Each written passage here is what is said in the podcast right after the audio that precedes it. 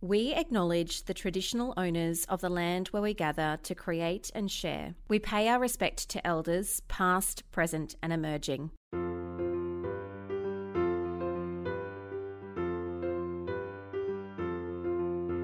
Hi there, my name's Bronwyn.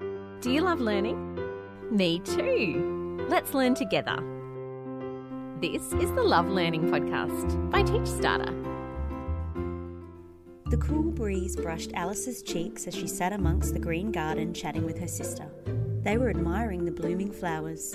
The birds were singing and the insects were buzzing. Out of the corner of her eye, Alice noticed a small, white rabbit. She rubbed her eyes because she could not believe what she was seeing. The rabbit looked different to any other Alice had seen before. Atop his fluffy wild fur was a bright, colourful vest with three blue buttons down the front. A fancy green collar curled around his neck, and he wore purple trousers that skimmed his ankle. What a strange sight indeed! Alice was so intrigued that she jumped up to chase him immediately. Alice walked quickly to keep up with the hopping rabbit. She jumped over logs and scampered under hedges.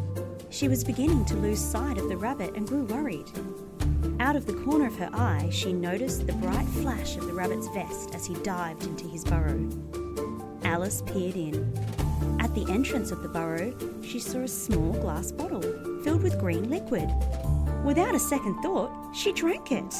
Alice felt strange as the liquid trickled down the back of her throat, and immediately she felt cold all over. She looked down at her feet and saw them shrinking. Her hands, legs, and arms all shrunk, and in the blink of an eye, everything around her looked so large. She walked inside the burrow and peered down into a magical world that appeared below. Before she knew it, Alice was tumbling down, down, down, terrified of what she might find at the bottom. Landing with a thud, Alice was awestruck by what she saw. Somehow, the sun still shone down on this place that was far below the ground. It was full of bright colours, of green prickly bushes, oversized mushrooms, and enormous flowers. There were rabbits, cats, flamingos, and hedgehogs sauntering through the garden. They were playing cards. Kings and queens, aces and jacks, with arms and legs tending to the garden. To her left sat the largest caterpillar Alice had ever seen.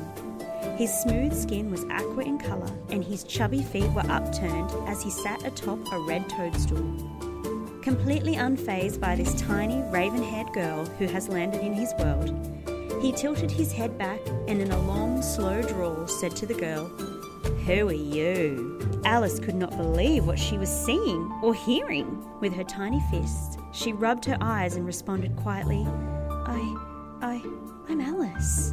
I followed a rabbit down here and I don't know how to return home. I didn't mean to cause any trouble. Trouble? scoffed the old caterpillar. Oh, you're well and truly in trouble. Wait until the Queen hears about our new intruder. Intruder? questioned Alice. I didn't mean to intrude. I was just curious and fell down the rabbit hole. Oh, I'm truly sorry, dear caterpillar. However will I get home?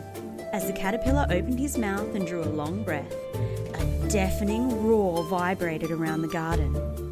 Alice turned around to see the Queen of Hearts demanding her capture. Get her! The Queen shrieked. Alice knew the Queen was talking about her.